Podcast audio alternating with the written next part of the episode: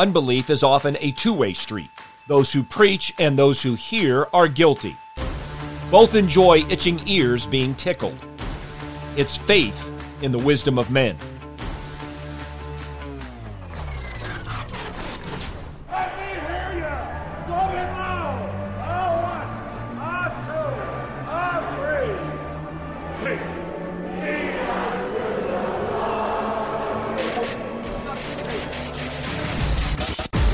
Welcome to In the Bullpen Up and Ready, a ministry of developing contenders. The call has come. You need to get up and ready now. And look who's coming up.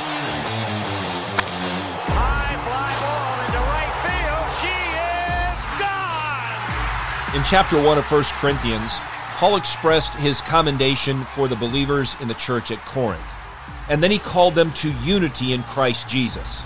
He went on to contrast the power of God's word for those being saved and the foolishness of it to those who were perishing. As he opens up chapter 2, he continues to contrast the wisdom of men and the power of God.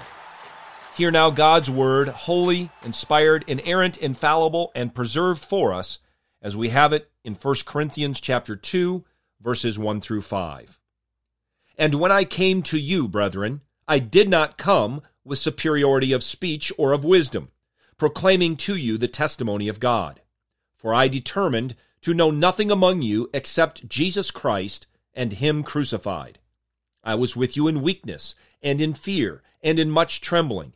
And my message and my preaching were not in persuasive words of wisdom, but in demonstration of the Spirit and of power, so that your faith would not rest on the wisdom of men, but on the power of God. Maybe you've heard the statement, what you win them with is what you win them to. Paul makes it clear that he had no desire to win anybody because of superiority of speech or of human wisdom. He wasn't about showing off his profound learning or trying to match the oratory heroes of his day. The apostle understood to win people with such means was to win them to those things.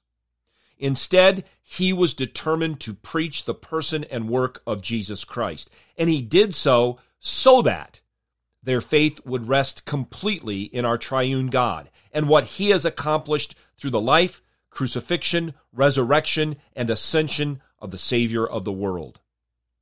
In Paul's day, people had a keen interest with those and in those who could reason philosophically and speak eloquently, men who had a flair for the moment, if you will. In our day, some desire the same thing. Many others seek those who will say that they are speaking on behalf of Yahweh, but truly are engaged in emotional manipulation. Those who speak in such a way, and the people who enjoy listening to them, are both trusting in the so called wisdom of men and they're both more interested in how something is spoken rather than what is spoken. Apart from repentance, such people will perish. Paul had no time, Paul had no interest, Paul gave no quarter for such speakers or hearers. He didn't come in his own skill and with his own message, but with the powerful, soul saving, life changing demonstration of the Spirit and of the power in the gospel. God promises His word, which goes forth from His mouth, will not return void. He makes no such promise about man's word. As a matter of fact, he denounces even the thought, let alone the action of it. The wisdom and rulers of this age are passing away, but God's wisdom and God's word are forever and bring life to those who are called by him.